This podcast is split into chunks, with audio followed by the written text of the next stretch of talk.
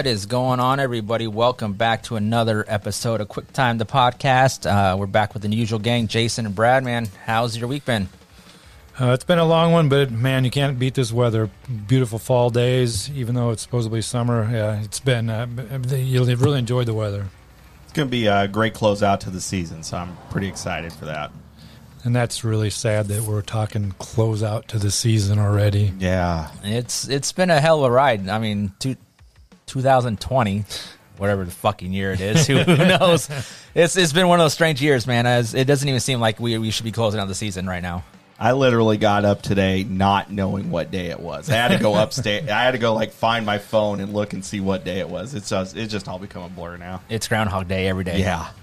For the as big of a mess as this year has been, it's it's pretty impressive the number of races that we have been able to get in in the state of Nebraska, and then just across the country. It's it's it's pretty impressive that everybody are finding ways to to get to the racetrack and put on races. Speaking of uh, big races in the state of Nebraska, we saw the greatest show on Dirt, the World Outlaws, make an appearance at I-80 on Sunday evening. Uh, a little lackluster feature, but uh, to a point. it was. I mean, it was great to have him back in town. I mean, so you you can't beat the feature the, the previous night over at US, US 36 with uh, Sheldon making that last lap pass.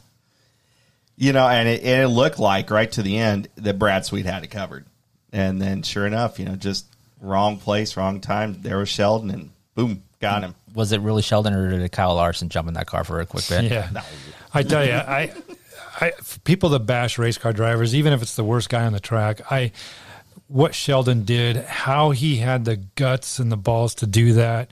Uh, it looked like he made a little bit of contact with, I think it was Tim Kaeding at the at the flag stand to to decide that it's win it or wear it, and he just he went he'd come out of four and just put her against the wall, and it's impressive that those guys can do that on a regular basis, and and probably not even his heart rate didn't even jump from it. It just it was just natural, and that I'm really impressed with it. But uh, that I-80 race was a great show.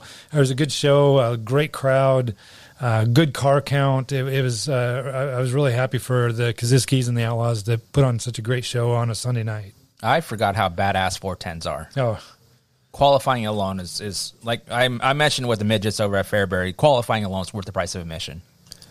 Yeah, it's it's an it is, and especially you know you're fortunate if you're ever down in the infield, ever down the pits at I eighty.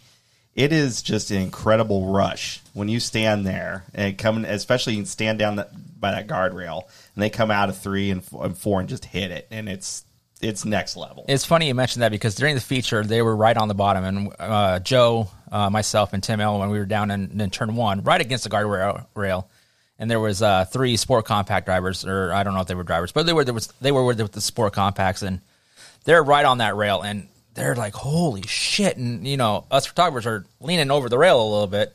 They're like, "How are you doing that?" And I was like, "They're a good twelve inches away." Yeah, it's it's amazing how they run that I eighty raceway, uh, I speed I eighty speedway. I've been there several times shooting photos and so forth, and when man they hug that inside guardrail, and you can you can see the eyes of the driver when they come by you, and it, it's it it just really gets your heart pumping. It's really cool, and if you have the uh, chance to go in the infield and watch a race there, it's it's it's amazing that uh, what they're doing I mean, even if you're by the Jersey barriers, it's still a rush. uh, for sure.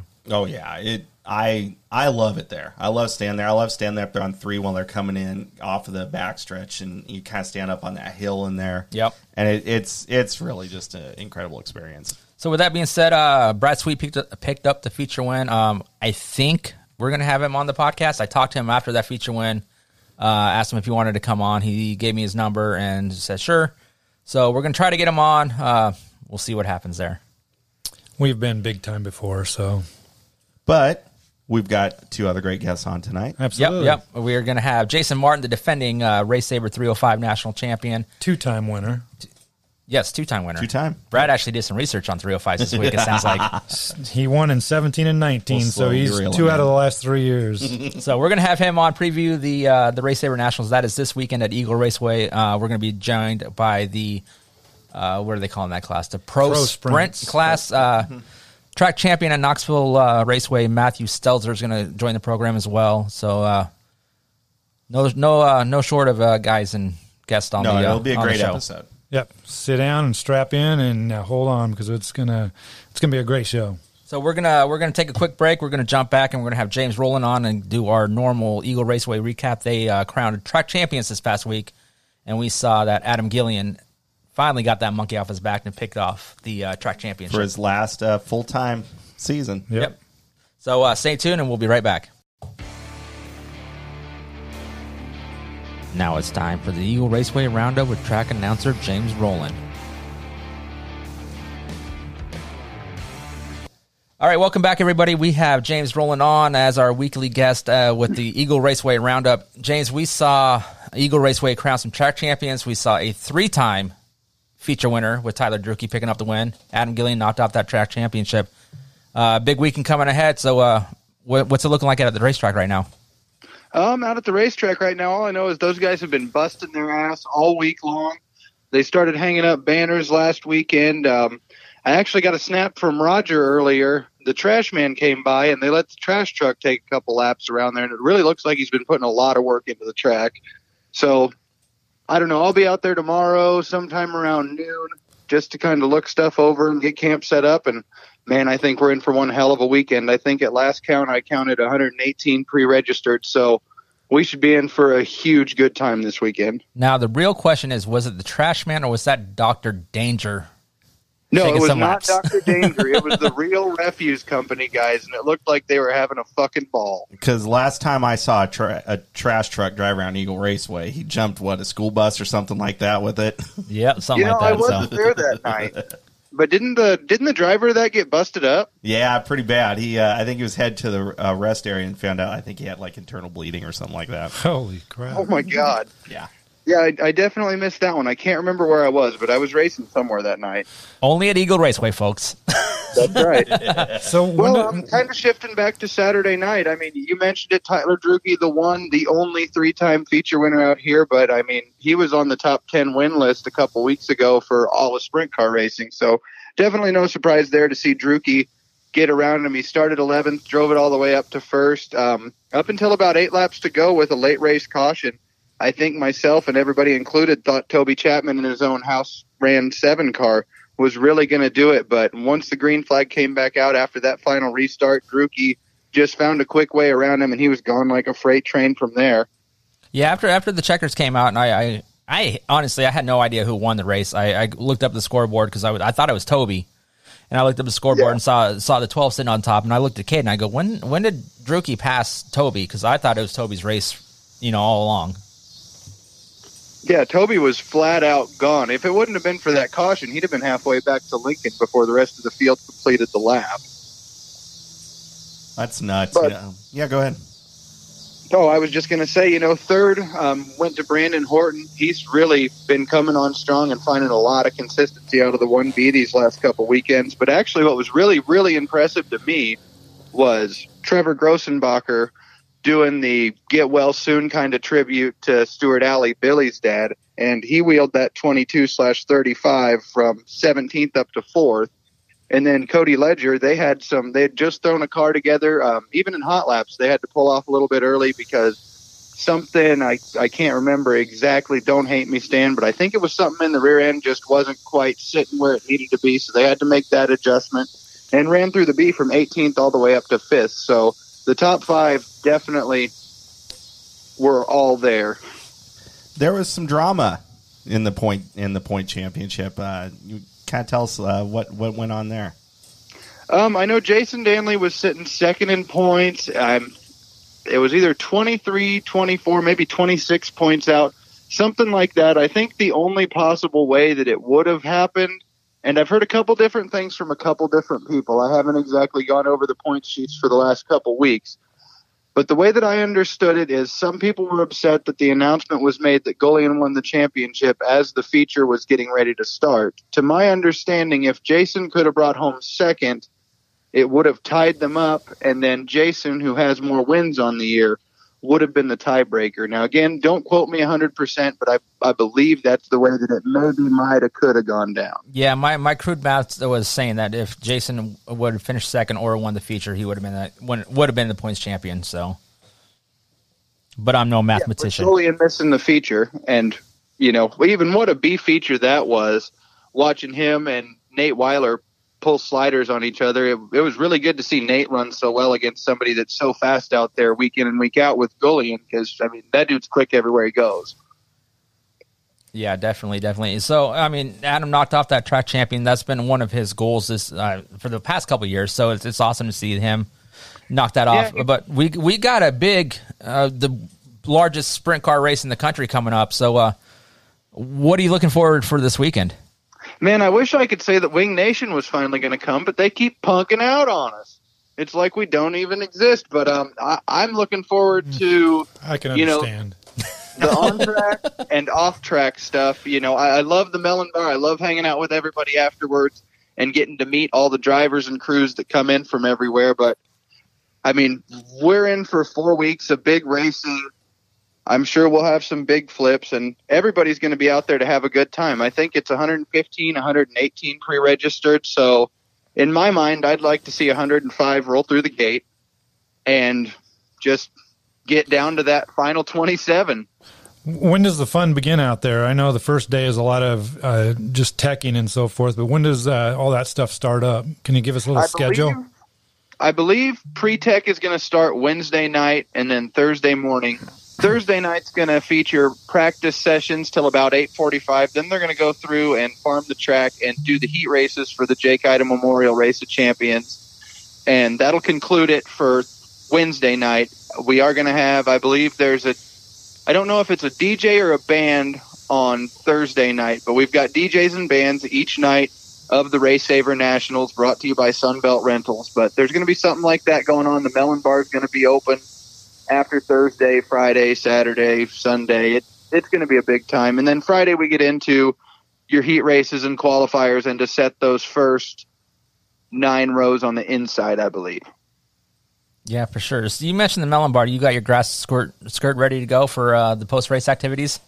Um, I I bought I think 36 pounds of beads.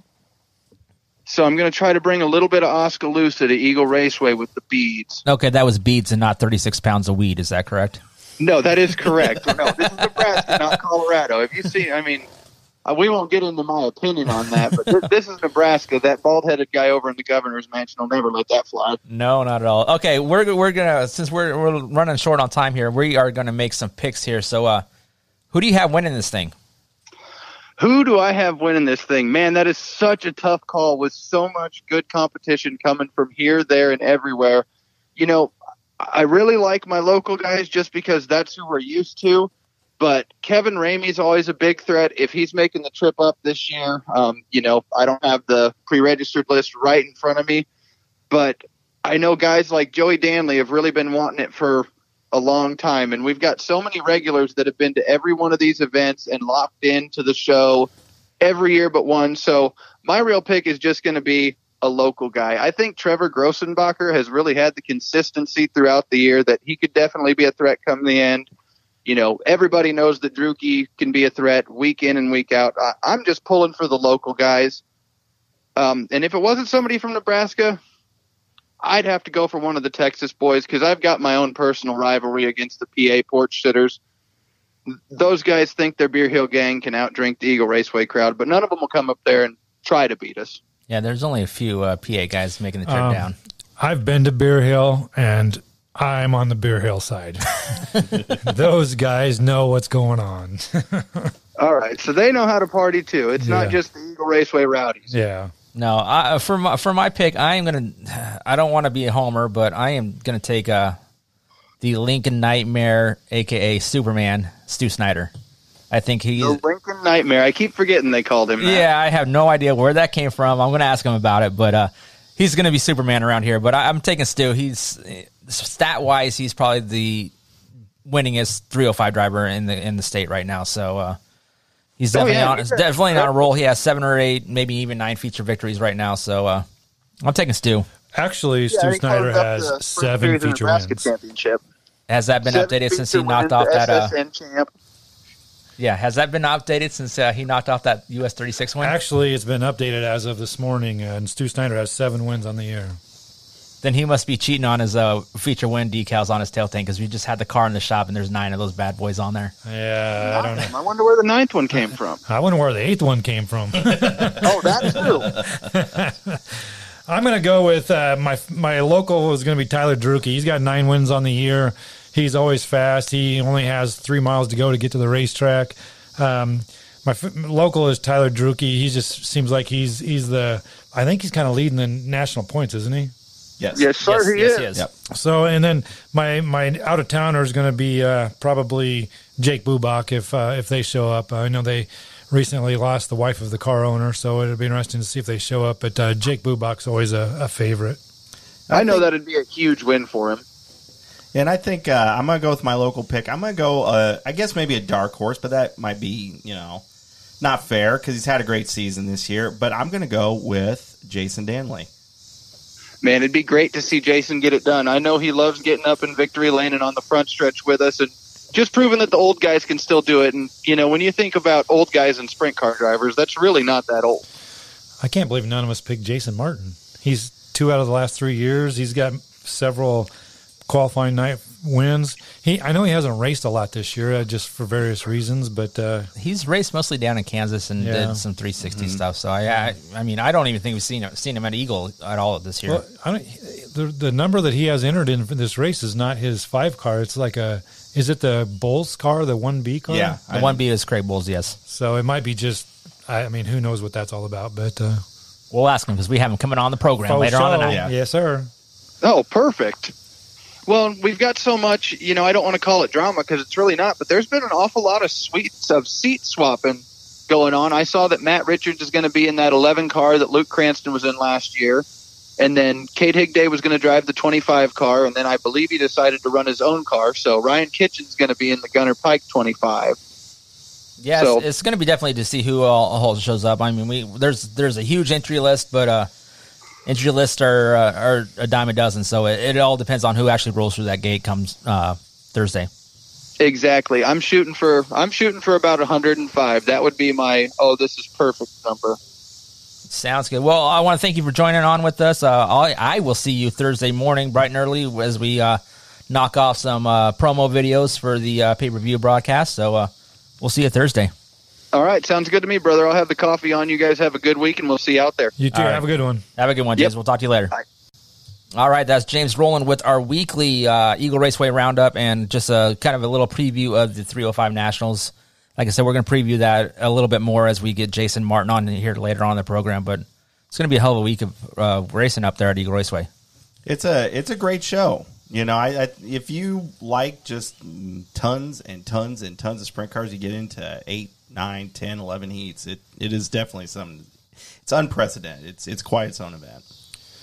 You you all know that I'm not the biggest 305 fan, but I don't want to discredit the 305s in this this event. Uh, um, I admire every one of them, respect every one of those drivers that straps in and gets on that racetrack because they still put on a great show.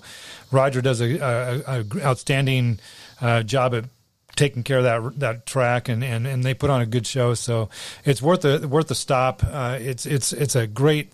Was it four days? Right, three days. Three or four. Friday, Saturday, Sunday. And Friday, Friday Saturday, Thurs- Sunday of racing, and uh, Thursday night of practice and heat race qualifiers for So- the Jake Ida Memorial Race. for for not a lot of money if you guys can do that and get out there it's it, go support that race because it's a it is a great show like i said i've been out there to the the nationals for the last three years um, it's it's a good good time and a good show I mean, hell, if, uh, I believe a three day ticket package is only forty five bucks, so that's Yeah. yeah that's the price of your average World Outlaw ticket. so for sure Yep, three days of racing and help them out. It's their biggest show of the year, so the more the merrier. Yep. And with that said, we're going to take another break, and hopefully we will be joined back uh, once we return with uh, Brad Sweet, the latest World Outlaw feature winner. Schuhart and Sheldon Haudenschild nearly getting together into turn one. Brad Sweet out in front, down the back straightaway. Sheldon to the inside of Schuhart. Checkered flag will wave. The big cat wins at I-80. Carson Macedo second, and Logan Schuhart third, and we have a tie at the top of the point standings. Well, we'd like to welcome on to Quick Time the podcast, the driver of Kasey Kahne Racing number 49, Napa Auto Parts sponsored World Outlaws defending champion, the Big Cat, Brad Sweet. Brad, how's it going, man? How you doing? Yeah, good. Uh, thanks for having me on. Yeah, no problem. Uh, it's been a while since you kno- knocked off a outlaw victory, but uh, it was good to see you uh, get that monkey off your back, so to speak, as you uh, picked up the win at ID on Sunday night. Yeah, it's uh, it's been a, tough year. You know, I mean, obviously, you know, to, to kind of have the trouble that we've had and still be, you know, battling for wins and, um, you know, the point lead is, is, you know, says a lot about our race team and, you know, how strong we started out the season. So, you know, hopefully we're back on track now. Uh, we were really close to winning, uh, you know, the, the two previous races before that got beat by, uh, Kyle uh, Larson up there in North Dakota on last Sunday or Saturday night. And then Sheldon snuck behind me on the last corner, um, you know, Saturday over at, at, uh, US 36 Raceway. So it was nice, you know, to get that monkey off our back on, on Sunday there at I-80 and a lot of fun. We had a great race car and uh, a lot of good things to, to build off of heading into you know some bigger races coming up. So yeah, it was it was great for our team. You mentioned uh, Kyle Larson there. Uh, has he done anything this year? I, I, really haven't heard his name a whole lot in the past couple weeks. yeah, he's uh, he's having an incredible year. It's uh, it's great to watch and be a part of. You know, someone that's uh, doing you know so much racing against him is you know obviously elevated everybody else. It pushes us to to be better, and um, obviously we're looking forward to racing against him uh, at this weekend. Well, Brad, um, talking about the I-80 Speedway, uh, the Outlaws don't make it back to I-80 Speedway very often for various reasons, but uh, um, I think it's been 2006? Six, 2016, 16, I think the last, last time, time you were yeah. there. Yeah, yeah, yeah. Did did it throw any curveballs to you or anything since the last time you were there, or did did things go pretty well for you guys? I mean, obviously Yeah. you won, but uh, was there any anything that really kind of caught you by surprise? Uh, no, not really. I mean, I, I've raced there, so that helps. I've raced there actually a few ti different times in non-wing and, and wing, you know, in the outlaw car a couple times. So, um, you know, I knew knew what to expect. And my crew chiefs raced there numerous times as well, so we had some notes to go off of. And uh, you know, it's just it's a good racetrack if they get it right. You know, if uh, it's wide and and racy, it's a very wide track. It's a little different than you know uh, some of the other ones that we go to, but uh, it, they had it really really good on. Um, you know Sunday there. I thought the racing was was excellent. Paul McMahon was on last week, and he said that uh, his his uh, recollection of I-80 Speedway is it's uh, it's a big track, but it races like a small track. Uh, does does that make uh, I don't know any sense to you? Does could, do you know what he was saying there? Yeah, absolutely. Yeah, it's it looks really big, and you know the gear wise, it's big, but uh, a lot of our setups are, you know, kind of more like a short track. So um, yeah, it's it definitely, um, you know, it's it's unique in that aspect for sure. You know, Brad, uh, know, we saw you at US 36 just get nipped on the last lap and then up again, you know, North Dakota. And when they have you on camera, you still seem to have such a, you know, a pleasant demeanor. you know, don't, I know it's, it's burning inside you a little bit, but how, you know, does that get to you? I mean, obviously, you know, it can be frustrating, but how do you handle those things? You know, you, you think you did everything right, you get beyond last lap, but is it just a case of, you know, you know that keep on going on and the next one will come as, as happened this weekend, or is it, you know, what, how, do, Yeah. you, how do you handle that? Yeah, I mean, it's just you keep things in perspective. You know, at the end of the day, it's just a race, and you know, it's just for entertaining the fans. And obviously, I'm making a living doing it, but you know, I, I just think there's a lot worse things in the world than uh, you know getting past on the last lap. At least we're we're fast. We're contending for wins. Um, you know, I know they're going to come. I think just over the course of you know my career, you just build mental toughness. You know, uh, you understand that you can't let the the nights that things don't go exactly right drag down. You know, the next night. You just got to move on, and it is what it is. And you know, as long as my family's happy and healthy, and you know, you just keep things like that in your mind, and you try not to let the racing, you know, really dictate, you know, all of your your feelings. You know, it's just a job. You go out, you do it, you do the best you possibly can, and and then uh, you move on to the next one. Yeah, definitely. Uh, with your with your uh, feature win on Sunday, you you're back and tied with the points lead uh, with Logan Schuhart. Um, I was watching some old outlaw videos from like 2000, 2001, and they were they were talking about you know how close the points battles back then were, and it was you know 45, 50 point difference. We're tied with 14 races left. What's it What's it going to take uh, to uh, knock off another championship? just consistency. I think each night's going to be super important. You know, when you get down to the nitty gritty, you know, you just really have to be consistent. We've had four DNFs. Typically, that would take you out of the points, but uh, everybody's had their their fair share of trouble this year. And uh, Logan's ran great.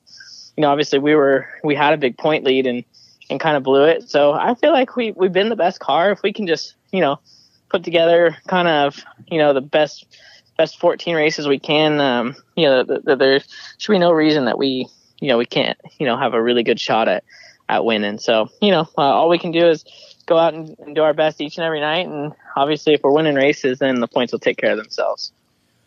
Brad, I got a little different different question for you. This with with 2020 being a crazy year and nothing is is planned out. Everything changes from from week to week, if not day to day. How hard has this schedule uh, been for you guys as a team to plan for the equipment that you need in the car, um, hotel reservations? I mean, you gotta you gotta applaud the Outlaws for for going out of their way and and making putting this schedule together. I mean, even today there's a change in the schedule. So, how, how stressful has that been for you and your team? Is is it just I mean, you just go with the punches, or, or has there has this been a pretty difficult year for you as a team to plan the the logistics of of making it to a race? Yeah, I mean it's definitely a little different, but you know, I mean that's part of the outlaw tour is always traveling and you know manu- moving. You know, night to night, we you know typically are moving three to four hours down the road to the next one. So you know, we we have a lot of adaptability, and we we know you know how to get around and you know different hotels and you know we know all the different racetracks. So um, you know it's it's been definitely different. I wouldn't say you know overly difficult. We've actually had a lot more time off than we typically would. So um, you know the guys have been at the shop a lot. Uh, when we have these weeks off, I get to go home a lot. The guys get to go back to the shop a lot. So it's it's different, but um, you know I do applaud the Outlaws for you know getting as much racing as in as we have. You know salvaging a a 2020 season and you know here we are 14 16 races to go or whatever and we have a points battle and you know things that we didn't really think were going to happen so it's been a you know a, a down year but um, you know we've been able to to make the best of it for sure 11 wins on the year is still pretty good yeah no we've had a great season and obviously we just want to finish as strong as possible and then uh, you know, hopefully 2021 is just a you know much more normal year. We can get back to having the, the bigger races and you know obviously uh, a schedule that's laid out where you know um, it's a lot more normal. So that's that's the goal and, and hope that works out. Well, with that in mind, what are future plans? What are some big uh, accomplishments that you uh, maybe haven't hit yet? Are there big races that you're looking to take? I mean, I, I know Kings Royal's probably up there. Are there other you know events, uh, accomplishments you're looking to, to hit here in the next couple years? Well, obviously, just winning the the big races every year. Obviously, this year we didn't get to really run a Knoxville Nationals or Kings Royal, so you know that's a little disappointing. Um, but you know, is what it is, and obviously moving forward, um, you know, we're in a great position with our race team, with our sponsorship, and and everything. We have everything in the right place to you know win these win these big races and uh, win these championships. So obviously, you just want to capitalize when you're you're in those situations and um, you know, that's the goal is uh, to stay on top. You know, you, you win one championship, you don't want to, you know, you want to win another one and another one and another one. You want to, you want to stay on top of that mountain, and you know, obviously that's the goal every year. Yeah, for sure. Well, one thing, uh, obviously, we want to thank you for jumping on with us. But before we let you go, one thing we like to do here is tell stories. And one thing I've always been curious about is where did the nickname the Big Cat come from? Yeah, I wish it was a, a more funny story because I get asked it a lot. But um, uh, my roommate in Indiana, uh, J.R. Todd, he's an NHRA drag racer. Uh, I was living with him, and you know, we just were joking around, and and uh, he started calling me the Big Cat just because we were watching a show uh, called Fantasy Factory with Rob Dyrdek, and he was uh, calling his cousin the Big Cat, and uh, we just thought it was funny, and so he started calling me that, and then uh, you know, just slowly another friend caught on, and another friend caught on, and um, you know, I don't know where it really came from, why why it it stuck with me, but um, you know, it's turned out to be pretty cool. A lot of the kids love it, and you know, it's a you never give yourself a nickname, obviously, so it's just kind of one that I got and one that I'm stuck with, but uh, I think it works. Definitely. Well, you definitely uh, were the big cat as you uh, knocked off that feature win, and uh, hopefully another championship with the Outlaws. We want to thank you for coming on, taking the time out of your day for joining us. Uh, congratulations on the win again hopefully we find you in Victory Lane here this weekend at Huset's. Yeah, thanks for having me on. I appreciate it, guys. All right, thanks, a lot, Brad. Thanks, Brad. All right, that was Brad Sweet uh, joining us. Uh, didn't get big timed or anything like that, so uh, it's great to have a driver on that says he's going to be on. Uh, so yeah, I wish, I wish we'd had a little bit more time. I'd like to ask him about yeah, Huset's and what his expect well, expect he always win, expects, to win, but what uh, what does he know about Huset's and and so forth? But Yeah, it's great watching him. You know, and I've I've listened to some other interviews and that, and I know he uh, just doesn't seem. You know, he's ready to keep on climbing, and you know, more championships. You know, bigger wins. I know that uh, it's he's got a lot going on, and I know he's a very humble, you know, very uh, level headed guy. I think that's what's uh, great to watch about him. He'll, he'll go out there, race hard, and then come back out and do it again and again and again and again. And just uh, it's it's a lot of fun watching him run. It's been fun to watch his career progress. Yeah. I mean, when he first came out, uh, he was just another one of those drivers that was there, and nobody paid much attention to him. And then pretty soon he started winning some races, and now he's win. Now he's um, well, he's a defending World of Ally champion, and I see the same thing out of Logan Schuchart. Uh, five, six years ago, when he started this tour with the World of Allies, um, nobody paid much attention to him, and now he's one of the top five drivers out there. And so it's kind of fun to watch these guys progress, mature, whatever you want to say, and and, and turn their their career into a, a pretty dominating um, career. They, I mean, they're, they're they're always one of the favorites to win the race every every night they go out on that track. Yeah, definitely. It's, it's, it's been great. I mean, I remember watching Brad in in the wingless cars. Yeah. Uh, rolling at I eighty with uh, the t- TNT or the Sprint Bandits uh, Tour and Topless series. So, Oh yeah. So it's, it's been fun to watch him grow as a driver, and you know now he's now like you said he's a champion. So it, it, who's who's going to be the next guy that does that? Uh, you mentioned Logan a little bit. Um, so yeah, Well, yeah, I like it because he's he seems to be he's he's the front of that next generation now. I mean, you know, we're seeing another generational shift in the Outlaws, and I, you know, he's he's the front of that champion. I think. Uh, you know, I was going to ask him, you know, and I know we just didn't have time for, it, but you know, does he feel like he's got a target on his back now? Is he, Yeah. you know, he's the hunted now. So it's, um, but it's fun watching it. I, I, I'm, I've become a big fan of the guy. Yeah, he. Um, silence. like, And what are we doing that. now? Um, one thing, I, I- he's kind of. Donny Schatz is struggling. Uh, the, the Ford is throwing him for a curve. The curve, uh, the uh, crew chief change. The crew chief that they have had a, a, a severe medical condition. There's a lot of things going on with the Schatz crew or the TSR Motorsports team, and he's just not the factor that he used to be. And don't he's not even close to being washed up. So don't even go there. But um, Brad Sweet is kind of like um, maybe the face of the World of Outlaws right now. He's he's the guy, and everybody's going to beat him every Saturday night or whatever they when they hit the track. So um, he's definitely the favorite, and they've got the team and the equipment in the car, and uh, and and Brad's it's it's fun to watch him go out there and do what he does. Yep. Well, I think we need a, the next guest. You yeah. So, correct, uh, Sam. yeah. Speaking of the next guest, we're going to take a quick break, and we'll be joined with Matthew Stelzer, the Pro Sprints track champion over at Knoxville Raceway. The largest sprint car race in the country, the Race Saver Nationals, presented by Sunbelt Rentals, returns to Eagle Raceway over Labor Day weekend. Four days of non-stop sprint car action, topped with Dr. Danger performing spectacular, heart-pumping, hair-singeing stunts. Over 100 sprint cars from across the nation will attack Eagle Raceway for the Race Saver Nationals, presented by Sunbelt Rentals. Get your four-day passes for a limited time price of only $45. Visit EagleRaceway.com for tickets and information. The Race Saver Nationals. Be there. All right, welcome back, race fans. We are joined now by the back-to-back 305 Pro Sprint uh, champion over at Knoxville Raceway, Matthew Stelzer, the driver of the 99 car. Matt, how's it going today? Good. Thanks for having me on, guys.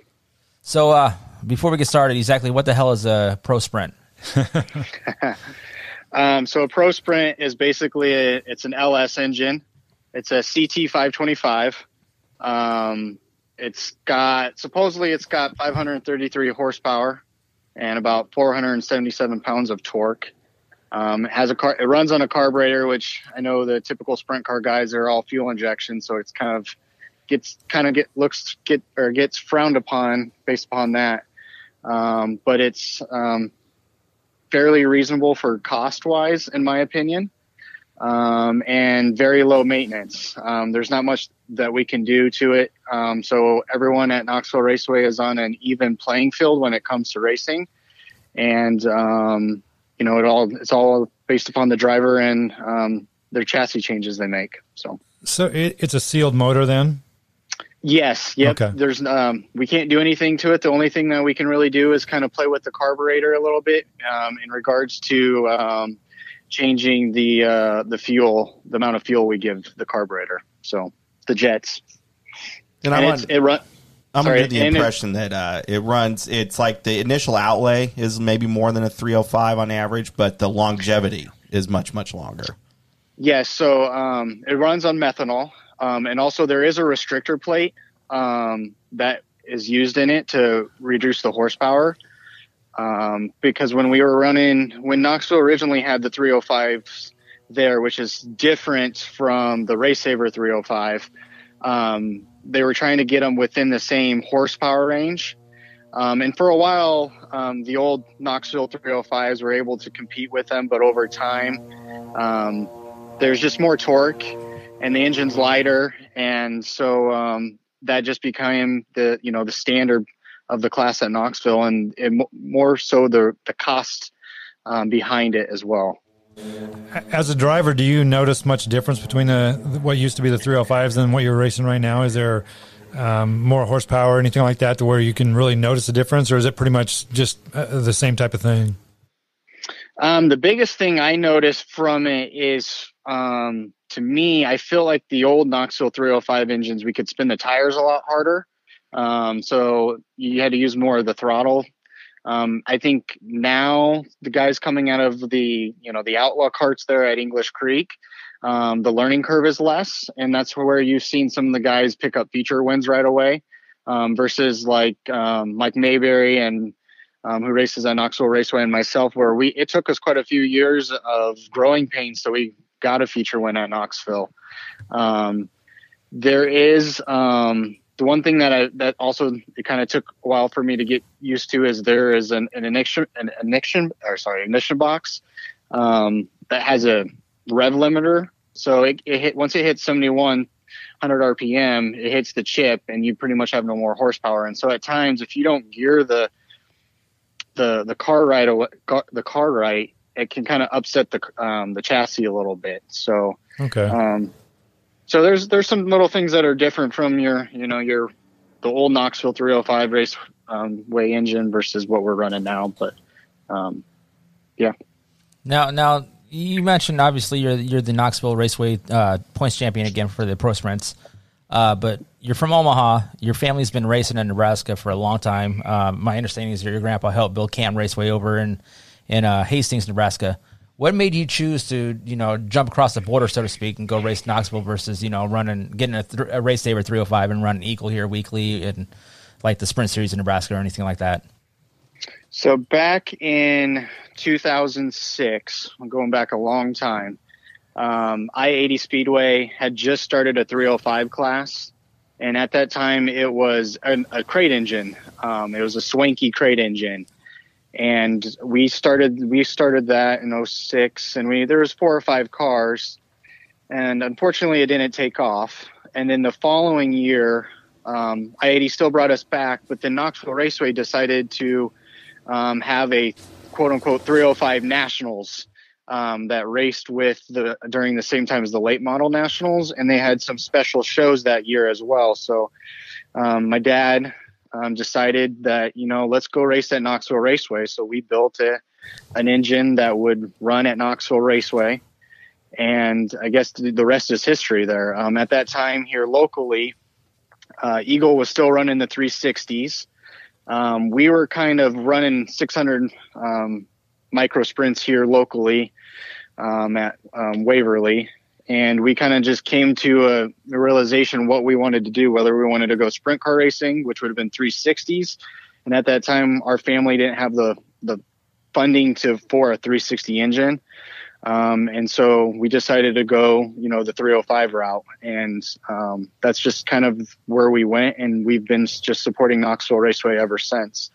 Um, you know, I know Eagle Raceway started the 305 Race Saver program. Um, that's that's a good program here locally. I think they've built a built a great class.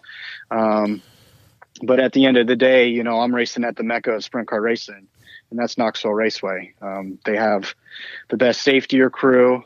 Um, you know, they got the best banquet. And they have the KRCO, which takes care of all of its drivers by provo- uh, by providing safety equipment at the end of the season. So um, we've just been really loyal to Knoxville Raceway, and um, over time they've treated the 305 or Pro Sprint class really well. So.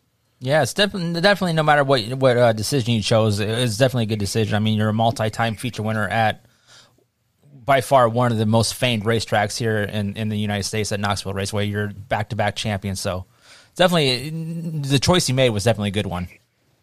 Yeah, um, you know the comp the competition's strong there, um, and um, you know it's my name's in the history books there, which is really important to me, and um, you know that just with having dirt vision there, and you guys can see the races um, from your your your couch if you're sitting here in Nebraska, and it is, allows my sponsors to get their names out um, to more of a you know a, a, nationwide or also worldwide presence. So um, some of my sponsors have kind of some of the decision making with us racing at Knoxville Raceway as well. So. Well, I, I heard uh, heard you uh, on another podcast, and I want to say it's it was the Dirt with uh, um, Eric Arnold and them how, tell the story about how you guys come up or how you came up with the A, the 99, and then B, the, the yellow 99. I, I, I think I heard that story on that podcast, but tell, uh, tell it again if you would, please. Yeah. So, um, my dad, um, I got the ni- number 99 from my dad who raced, um, mini sprints, modified midgets, micro sprints, whatever you want to call them nowadays. Um, and then when he moved up to 360s at Eagle Raceway, that's what he ran to, number 99. Um, when he was a child, um, Jan Opperman had set him on his lap and kind of had a little one-on-one discussion with him. And so that's kind of, he was, Jan was his hero. And so that's kind of where 99 comes from. And then I get 99 because that was my dad's number. Right. And the, the color of our car, um, it's, you know, it's yellow, black with red, red numbers with a little white pinstripe. Um, and when we bought the when we went sprint car racing, we bought an engine from uh, or a sprint or roller from Chad Nolte um, at the time, and it was yellow and blue. And then when we decided to upgrade our equipment to a Maxim chassis in 07, um, we had bought a, a, car from Ryan Roberts um, that was yellow, black, and red. Okay. And um, you know, at that time, you know, decals and vinyl, they don't win you races. So we put the funding in, we put the funding in other things. So we just kept it Ryan's color scheme basically. And that's what we ran. And, and for the longest time we were just yellow, black and red. And then, um, you know, I made, we made some changes in 2015 where we went to white and black and red. And then 2017 we were black. And I think 2016 we were all white. And, you know, we didn't have the success like we did with the, that yellow, black and red um, and so back in last year in 2019, that's when we decided to go back to the old colors. And um, I would expect that you will see those colors um, for the um, for the future. yeah. yeah so the the down. Go ahead. I'm sorry. The downfall to those colors, though, is you know we're racing in Iowa and it's Hawkeye country, so everyone thinks we're a big Hawkeye fan when truly we're not. Yeah. So. well, there's a little red in that car, so you're okay. Yeah. Yeah. I, I got a question for you. Um, my dad's longtime friend Mel Ernest, uh, he used to have a sprint car. Well, uh, they were actually called modifieds back then, but they were basically sprint cars. Um, he ran many races and won a ton of races with Dean Ward and, and Kim McCarty. And apparently there was a friendship between your dad and, and my dad and, and Mel Ernest. And, and when Mel passed away a year or so ago, uh, I go to his funeral and I sit down with my dad, and all of a sudden I'm sitting across the table from your dad, and so I got to meet your dad, and I forget who he was with, but do you have any idea how all that friendship uh, came about? Did did your dad help another car that raced around Grand Island and Hastings and Kearney every week, or how how do you know how that all developed out? Yeah, so um, my grandpa owned a um, a modified in I want to say the 60s and early 70s, and Stan Hack okay. drove the mm. car. It was the number 21, or then they had 11X, and but I remember it as the 21 car, um, often referred as the Rebel. Okay, yeah, sure. Um, and so Stan drove, and then my grandpa helped um, on the car and did all the painting and all that. And then um, Charles Hoffman was also a part of that. And so my dad grew up, you know, around the racetrack, you know, chase, you know, um, running with other kids and things like that. And that's probably how he met you know majority of these type of families. Right. So that's where kind of those relationships come from. This um, from the Hack family and then my grandpa. Okay. Yeah, that's pretty cool. I, those were the days I lived in Wood River, Nebraska, and, and we went to Hastings on Friday night, Mid Continent on Saturday, and Kearney on Sunday. So it was uh, the longest Yep. drive was 28 miles away, and man, that was that was heaven. Yeah, yeah, yeah. Now, now let's go back to the, your season a little bit. We mentioned, you know, numerous times that you're the track champion, but with this abbreviated season that we've had at Knoxville Raceway, I mean, obviously you had a good season, but what was your season like? Um, you know, when when I looked at the data, you know, we had no feature wins, so to me, I didn't feel like it was a successful season. Um, you know, I didn't feel like we were the car to beat every night. I think there were two other cars that I that I, in my opinion, were definitely better than us, um, and that'll push us to get even better next year. Um, but when I look at the data, um, you know, we didn't have the best draw pill every night and they would changed up the structure this year where um, based upon where you drew your pill was is where you would start your heat race and your heat race was basically passing points to set up the feature versus the old format of qualifying and you make the top eight and that's the invert that type of setup so um, each our average pill draw was the 10th worst car and so that always put us in the back of the in the feature um, but you know, we passed a lot of feet, uh, passed a lot of cars this year. We were the season hard charger award. Second time I've done that now. And so that means we were moving to the front. Um, and I think uh, we had by far the best average feature finish um, with the worst starting um, position, you know, starting position. So I think, you know, we might not have got the feature wins, but we were consistent enough to win another championship. And in order to win championships, you need to finish races and just be consistent, and that's what we do. And um, that's what we've been doing the last um, three seasons. We haven't had a DNF um, or finished outside of the top ten since 2017. So, Well, regardless of your results on the track, it, it pr- pr- proved to be a championship season. So, uh, congratulations on the, on the championship. Uh, I know your season cut, got cut short a little bit the past couple weeks with Knoxville deciding to cancel the rest of the season.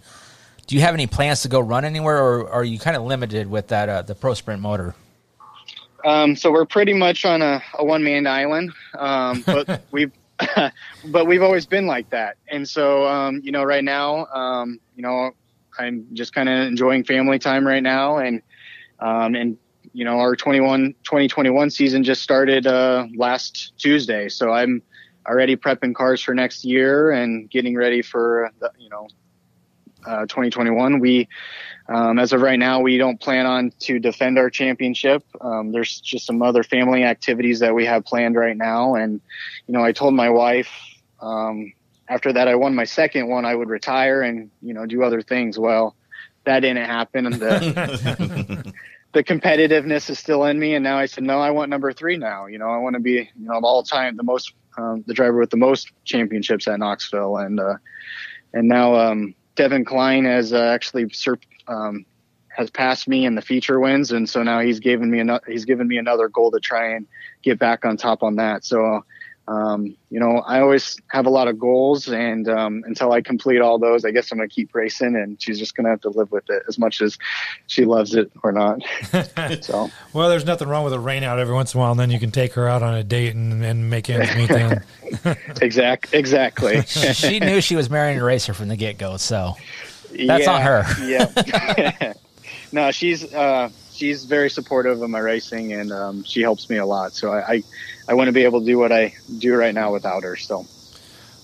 Well, it's, it's always fun to watch uh, uh, uh, you go over there in Knoxville and represent Nebraska. I mean, over the years, we've had a few drivers go over there and, and win championships and so forth. So uh, it's always fun to watch. I, I don't make it to Knoxville, and I don't think any of us make it to Knoxville very often just because it's three and a half hours away. But it's always fun to sit back and watch you uh, represent Nebraska and and and do a, a great job at doing it. So uh, congratulations on your back to back champions, and uh, good luck next year, I guess. Uh, thanks you, thank you guys. Thanks for having me on. no problem. Thanks a lot, Matt. We'll talk to you later. Yep, have a good one. All right, you too. Thank you. All right, that was Matthew Stelzer with the uh, just kind of a little recap and some storytelling of his pro sprint uh, championship and kind of educating us what a pro sprint actually is. Yeah, and he has a 305 champion, so he's a three-time champion. That's believe. true. Yeah. Yeah. So Yeah, definitely can't go wrong with being a three-time and- Knoxville Raceway champion. So. And that's his point. You know, he can say, I'm a three time Knoxville Raceway champion. There's only very few people that can say that. Yep. I, I agree. I mean, it just it's it's. Uh, I mean, he he had to make the decision that was best for him and his family. I mean, he could drive thirty miles to Eagle every Friday night Mm-hmm. or Saturday night, but he chose choose to go to. That's bad bad English, but he chose to go over to. we're we're in Nebraska, sir. We don't we don't know English very much. but he's doing what's best for him. So uh, uh, props to him and his team. And uh, we should have let him drop some name of sponsors. But uh, um, good for him to, to go over to Knoxville and win. I guess three championships now.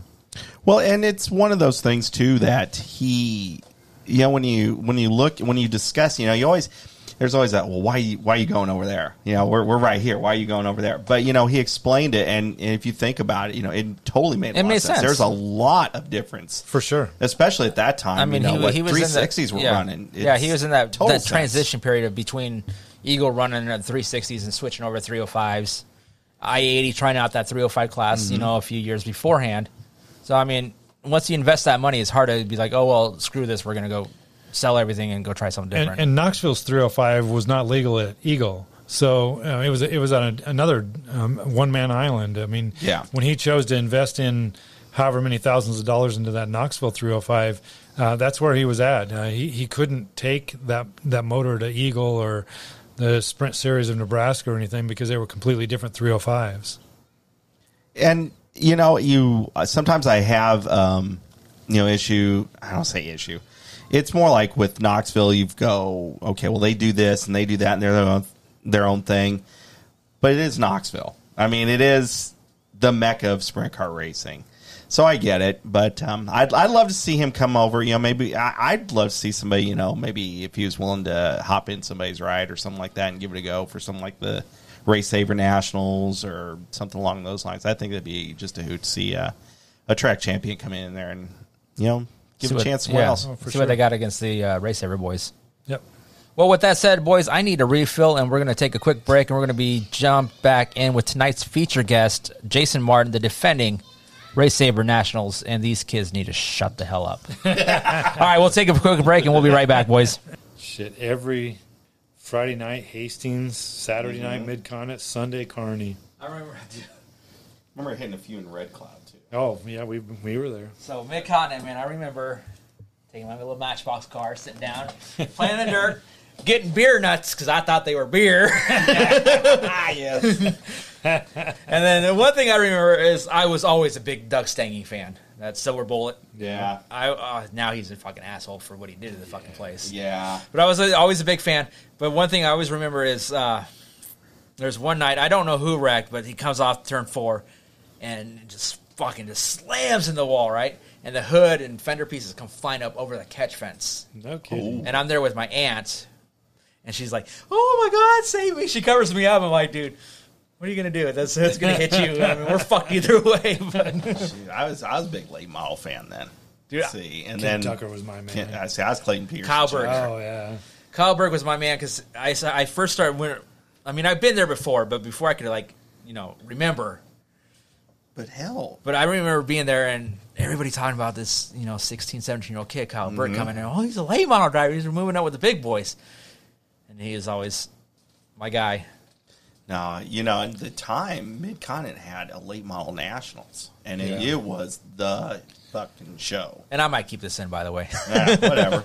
and it was the show. I mean, there Charlie Swartz. The, I mean, Yeah. there were serious contenders at that thing. The last World of Outlaw race at Mid Continent Raceway, Tim Kaeding got left in the cornfield. I've never seen an outlaw race there. I've seen the All Stars, I believe, and Pretty sure it was Tim Kaeding. It was the Wright Construction number thirty-five. Tim Green. no, no, that this Tim, would oh, no, you're right. This would have been He the got- Jonathan Aller days, and he right. got, he got Okay. fired. He got. Oh, fired. okay, yeah, yeah. I, yeah. I don't think it was even before that. Okay, yeah, Before, right okay. construction. Duh, I'm, I'm It was thinking, the right I'm thinking Jensen construction. They did. They had a bad day. Way the back. the crew chief pulled its seat and threw it out on the ground and, and left. And so Tim is right there in, in mid continent raceway, going like, "How in the fuck do I get anywhere from here?" Oh, I'm in the I'm middle of pretty sure it was- bumfuck Nebraska, and I need to get back to California. in the middle of BFE. All right, well, that was a little different kind of rant. Uh, you know, a little late model talk, little little. Uh, Oh, you were recording? yeah, we're still recording, so Oh, shit. Uh, we'll keep it in. What the hell, you know? People like this shit. So, all right. Like I said, we'll be right back with uh, Jason Martin. Oh wow, hot mic incident. Yeah, you damn right I got what happened out there. I'm fine. I just had to deal with my asshole uh, teammate Steve Kent. Uh, wasn't happy with me for crowding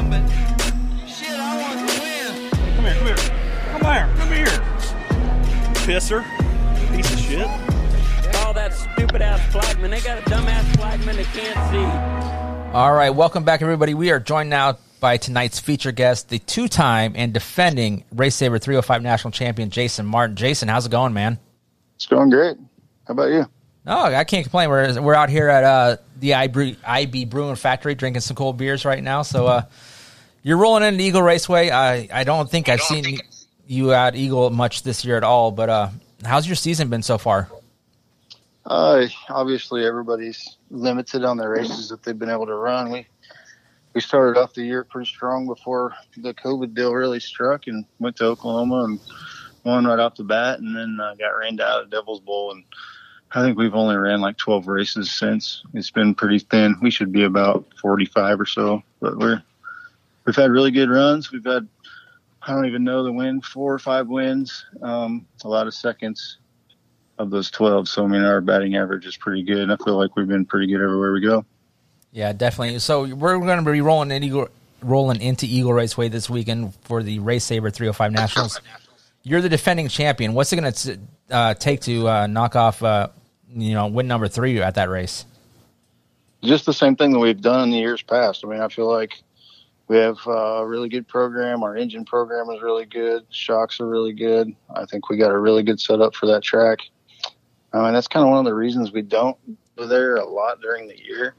I feel like you kind of get a, I don't know if it's just an idea, or but you get, you kind of think what what the racetrack's going to do, and it's not the same at the nationals. It's it's never the same. So um, I feel like we kind of go in there with a clean slate of paper, clean slate of paper, and you don't really have an idea or a thought or try to figure out what's going to happen with the track. So I don't know. I feel like everything is looking pretty good, and we're excited.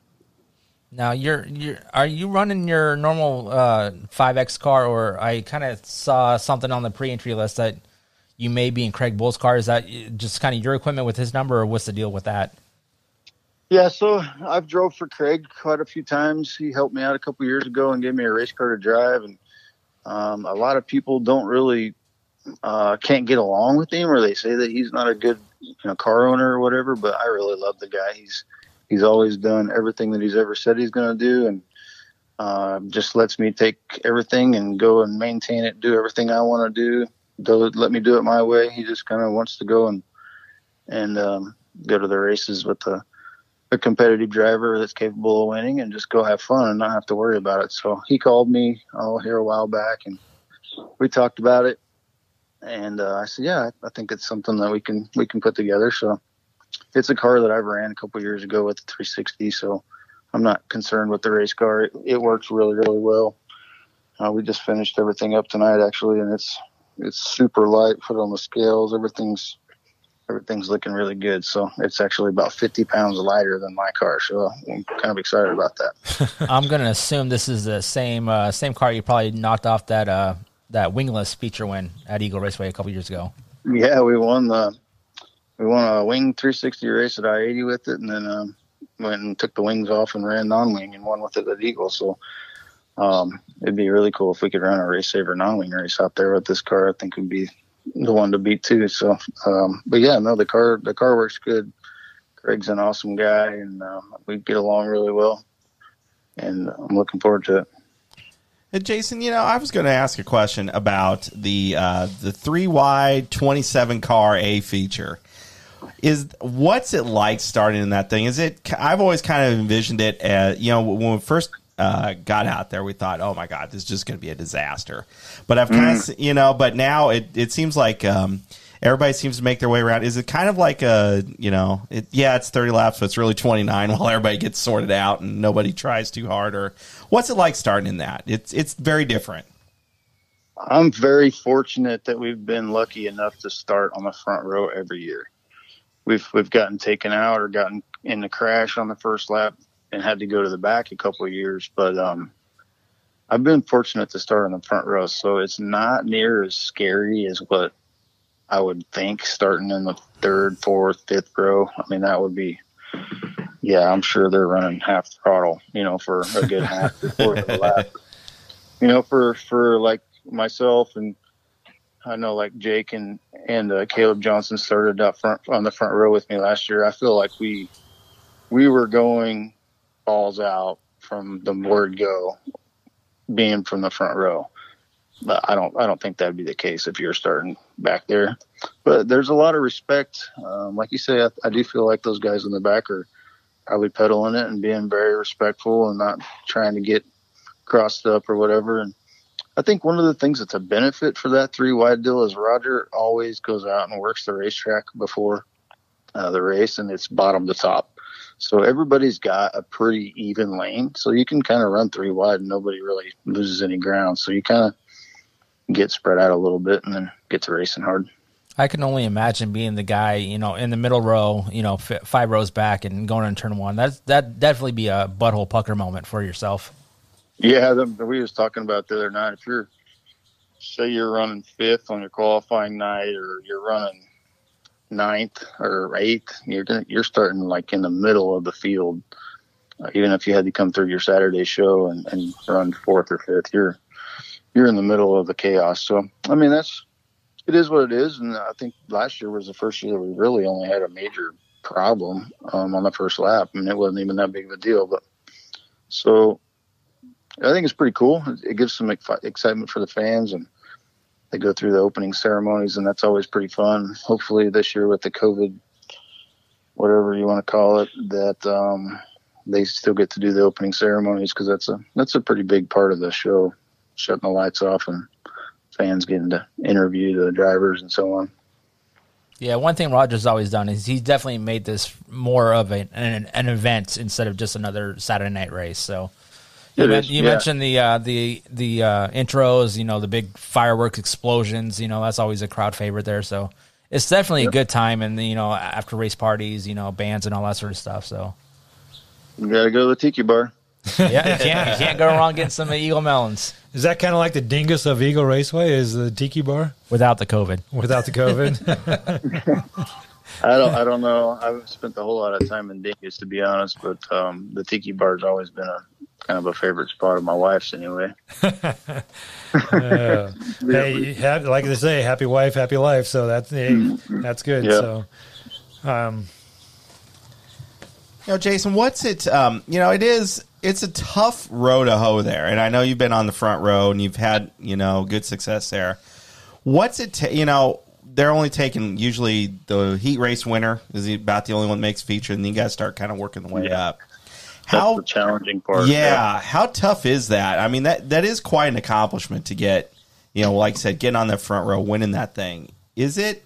You know, say is is the work as hard as it looks like it is?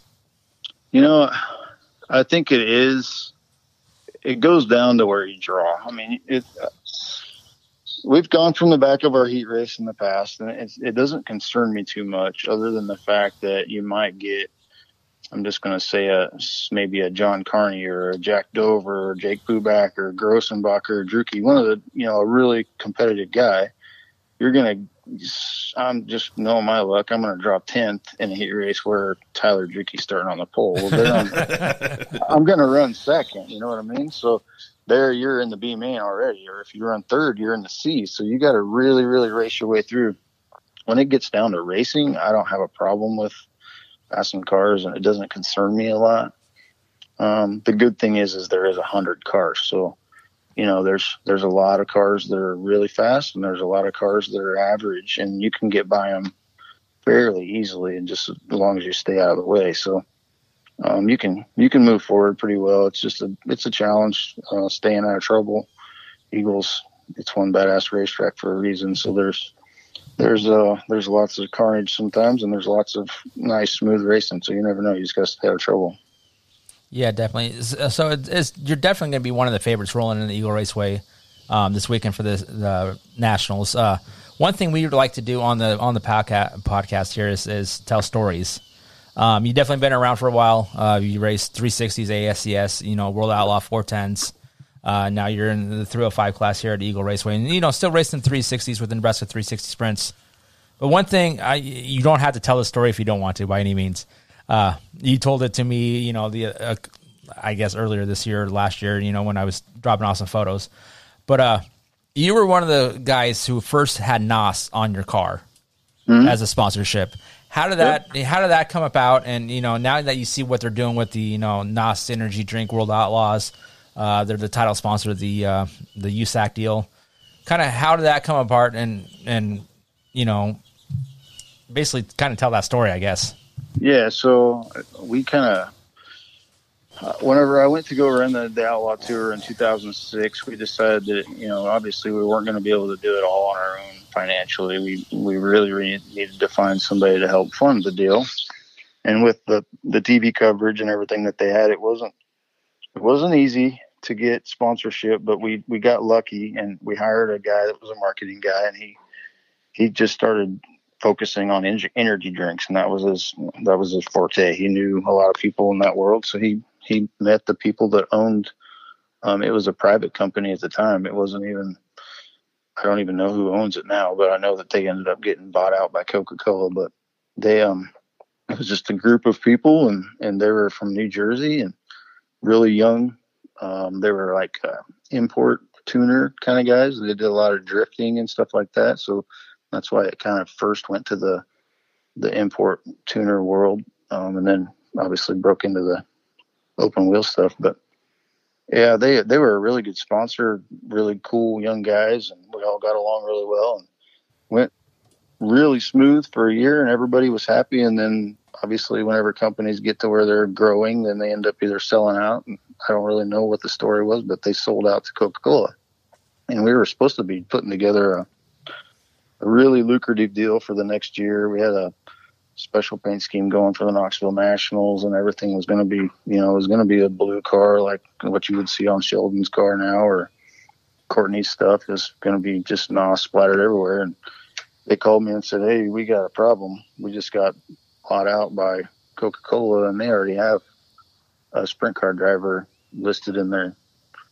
you know, being associated with their partnership." Well so they didn't want to do any more. I'm like, well, that's not cool, but yeah, I don't know. You, you can't do nothing about it. I don't know if it wasn't the results that they were getting. I don't, I don't know, but from what we were being told, everything was going good. But um, today, it's kind of it's kind of funny because they're they're everywhere. It's the Chili Bowl. It's the Knoxville Nationals. It's it's on everybody's big name car, and I still have a driving suit hanging over here in my shop that has NOS all over. So it it's pretty cool to know that you were a part of something whenever they came out and they were little. Um, I still actually I have those guys that own the company on Facebook, and we shoot messages once in a while. It's pretty cool, and they they like to reminisce about the times whenever they had this little company and made it big. So, yeah, definitely. I mean, for me, you know, you know, watching watching your, your career and whatnot, you've always kind of had the sponsorship, uh, like with NOS, and you know that kind of went on to do bigger. And I you know, kind of bigger, better things. You know, title sponsorships. I mean, you had NOS, you had um, the Fatheads Eyewear, and kind of they're they're kind of everywhere right now too. So. You're you're kind of the guy yeah. that kind of kicked off their uh, their old marketing program with the uh, open wheel stuff. yeah, there there was quite a few stepping stones along the way for everybody for sure. Well, about a year or so ago, my wife wanted to go running along the uh, Jamaican Trail uh, in South Lincoln, and so we take off running, and I come across this this stockpile of I don't know if I want to call it junk, but a junk. And I noticed there's some wings there, there's some chassis. Mm-hmm. I come to figure out that it's your race shop, and so if you ever see some guy just um, scrounging around your junk pile in the back there, don't don't be too alarmed. It's just me, but uh, I love just looking around and seeing what uh, what you have in the back there, and some tires, some bent up wings, and some bent chassis, and uh, it, it's just me looking and seeing what I could what I could figure out and piece together for myself. yeah. Well, unfortunately, my wife and I bought an acreage outside of town, so we got a, our own race shop now at our house. So that scrap pile's all cleaned up and took to the recycle bin. But yeah, there was there was a few wings sticking out there and tires. Everybody, all the racetracks are starting to not let you leave your burned up tires, so you end up taking them to the shop and leaving them, and then have to figure out what to do with them. So yeah, stuff piles up. Doesn't take long. Well, that tells you how often I run because the last time I ran, that uh, there was all that stuff still there. So, you know, you know those burn up tires make for great for uh, bonfire fire pits, so that they'll they'll burn forever. So you're saying next time I need to drop some off, I need to come to your house? yeah, yeah. You know, we'll have a weenie roast. I don't give a shit. Uh, might have some tire compound in it though, but uh, whatever. Hey, hey, Jason's not a That's cheater. flavor. All right, well, Jason, I want to I want to join you for uh, thank you for joining us on the podcast tonight. Uh, good luck this weekend. We'll see you at the track on uh, Thursday, Friday. All right, sounds good. I appreciate it, guys. Good All luck right, to you. Thank you, Jason. All right, thanks a lot, Jason.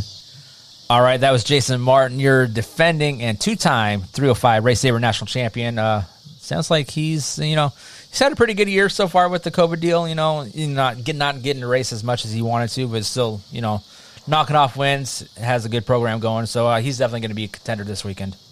He seemed pretty confident to me. He didn't seem like he was nervous Yeah. or anything. He just pretty relaxed and he's got all of his ducks in a row. So I guess he's just waiting for the the race to start. Green flag to drop. Yeah, you know, and yeah, and I guess my thing is when we were making those picks, it was like I think the Jason Martin pick was almost too easy. You know, I mean that's how competitive and that's how strong he is out there in that 305 class. So We all knew a girl in high school that was just too easy to, to pick up, like Jason Martin would be right now. Oh, wow. Yeah, like I said, he's definitely going to be a favor. So we're going to take a quick we're going to take a quick break, and we'll be right back with our final thoughts and uh, kind of recap what our week's going to be ahead. It's time for Thunder Relived. We dig deep into the USAC vault to relive the heroes of Thunder from yesteryear. Relive all the thrills, spills, and greatest moments from USAC's sprint, midget, and silver crown history with a roundtable, in-depth discussion from USAC's key figures, past and present. Watch Thunder Relived every Thursday and Saturday night at 8 p.m. Eastern on Flow Racing.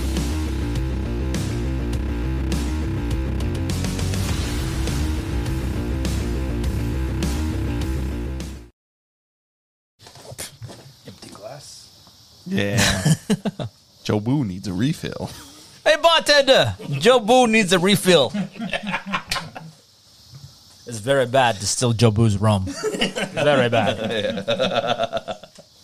One of my favorite movies, I don't know what that's about, but I think it's kind of funny. Major League. Oh yeah, Yeah. yeah, yeah, yeah. yeah. Every time I see it, like every time like the Stars roster gets announced, I kind of look at it like I'll text Jason and uh, Tim, you know, uh, hockey guys here, and be like, "Who are these fucking guys?" Yeah, that's look at this fucking guy.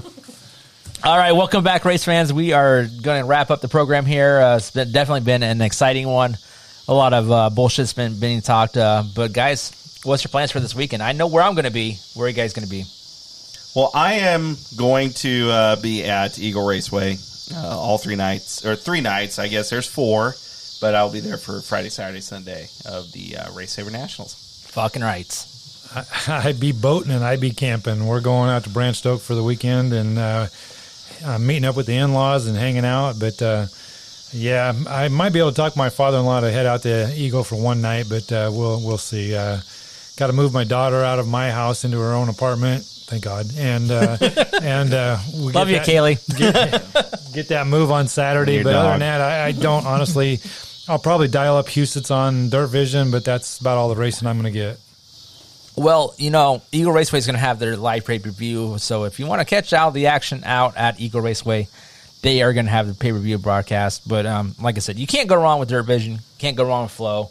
There's definitely a lot of options on for uh, for the guys who are uh, camping and uh, you know hitting lake Well- this weekend. There's nothing else going on on Sunday night, so you might as well dial in the Eagle Nationals. You know, the saddest thing is I've actually been fulfilling all my racing needs for through Dirt Vision or Flow or those kind of things. You know, the pay per views because you know, like we've talked about so many times, just you show up, you got your uh, you got your own beer, you got your own no line to the bathroom, and you're done. You know, you don't have to drive home and get all dirty in that, but you know, Yeah.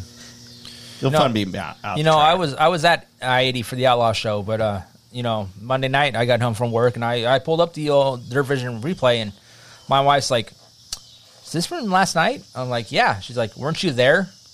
I go, yeah, but I saw one corner. Yeah. Yeah. Like, you know, the guys watching the stuff on Dirt Vision, they're definitely going to see see the race. Whereas, you know, I'm not in the stands, so I don't see the race. You know, Jason and Brad both can contend Yeah, to this. We see sure. one car, two cars at a time in one corner. That's what I always thought about being a photographer, a racing photographer. Is it was cool as hell. It was fun, but you didn't see anything. You you saw your one corner that you were shooting photos at, and that was only through one eye at, at one car at a time. So you missed so much of the races, and so I don't miss that part. I, I had a great time doing it, but I am much happier sitting in the stands, just relaxing, having a Bud Light, and watching the races. That was the thing too about being at Knoxville. And when you would go to Knoxville and we were racing weekly, you would be you'd be sitting there and woo, and you just wait, wait, wait, and then you'd hear them come back 15 around. seconds later. Yeah. And then here they come, you know, and you're trying to watch your car, you're trying to do that. The greatest thing about the Nationals was when they had you unload the trailers. So you could see the whole you could For see the whole track. Yep, and that's one thing I like about like the short tracks, like Eagle Raceway. It's perfect for us in the infield. We can see everything. Yeah.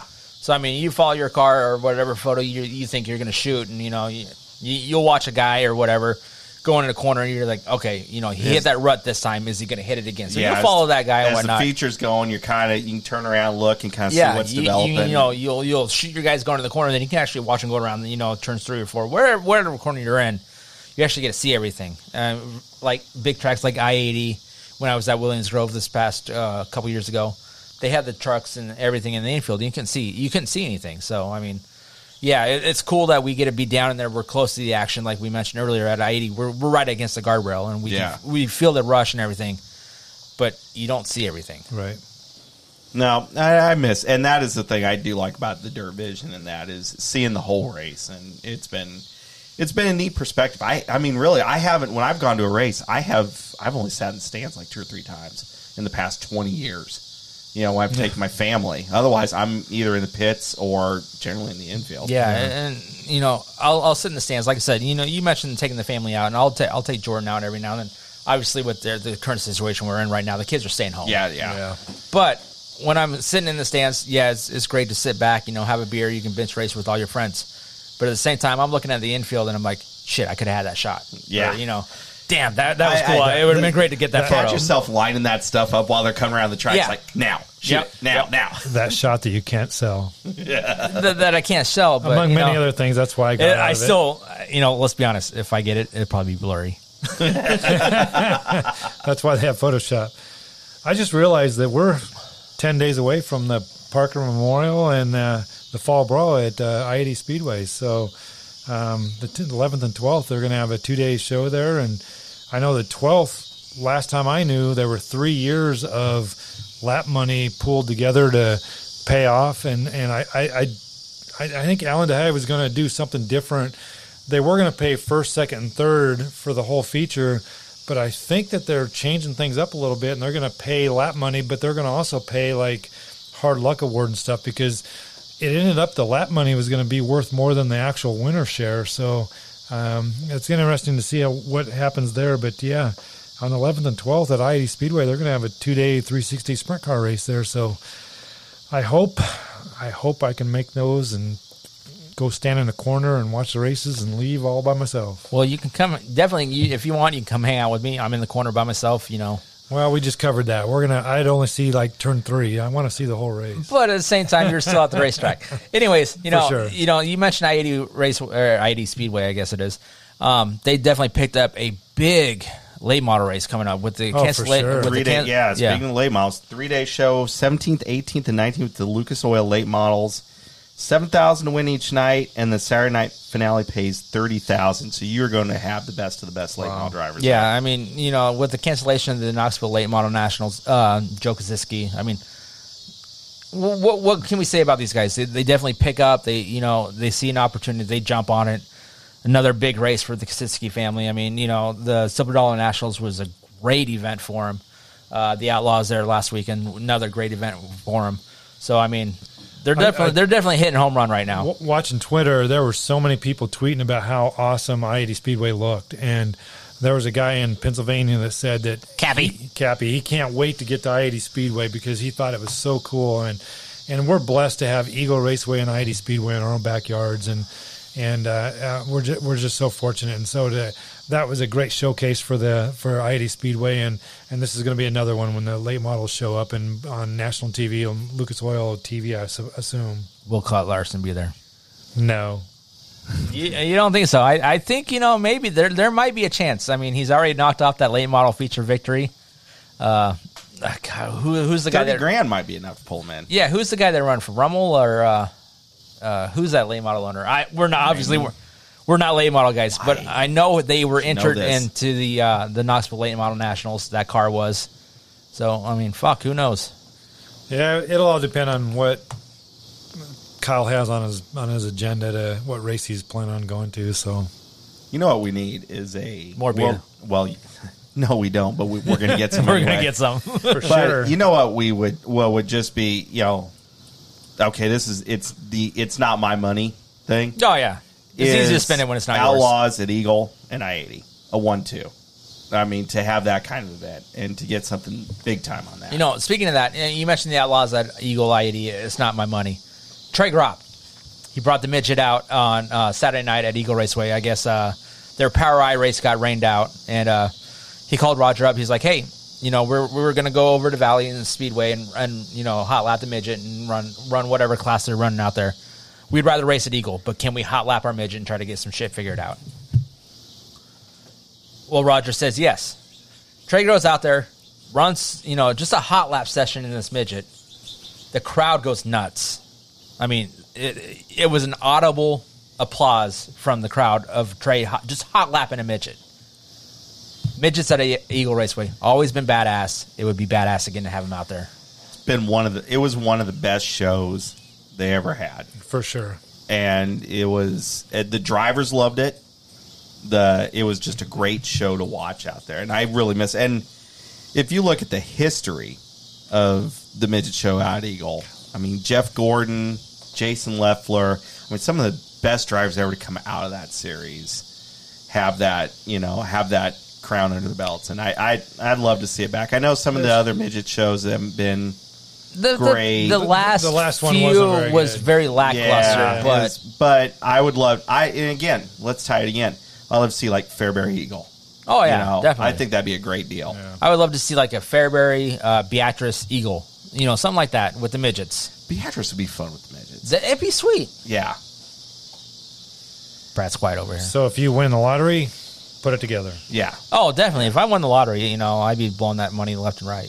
I mean, I already blow what money, a little money I have left and right as it is. So, Yeah, it, it's. I mean, we're we're fortunate yet we're not fortunate in the fact that living in Nebraska, we have a great 305 series. We have a, a decent 360 series when, especially when South Dakota works with us and puts together a show. Um, we have a non-existent 410 series. So, um, but uh, however, Sunday's race at uh, 80 with the 410s had what 36 cars. That something was- like that, 35 ish, that was something like that. That was a great night of racing, and and so we can put it on, and we the fans really prove that we can support it. So um, hopefully we all get to see it all again here uh, sometime in 2021. Yeah, and with that being said, we want to thank every, everybody for joining us on Quick Time the podcast with this edition. Uh, thanks for joining us. We'll catch everybody at the racetrack, and we'll see everybody on the flip side. Thank you, everybody.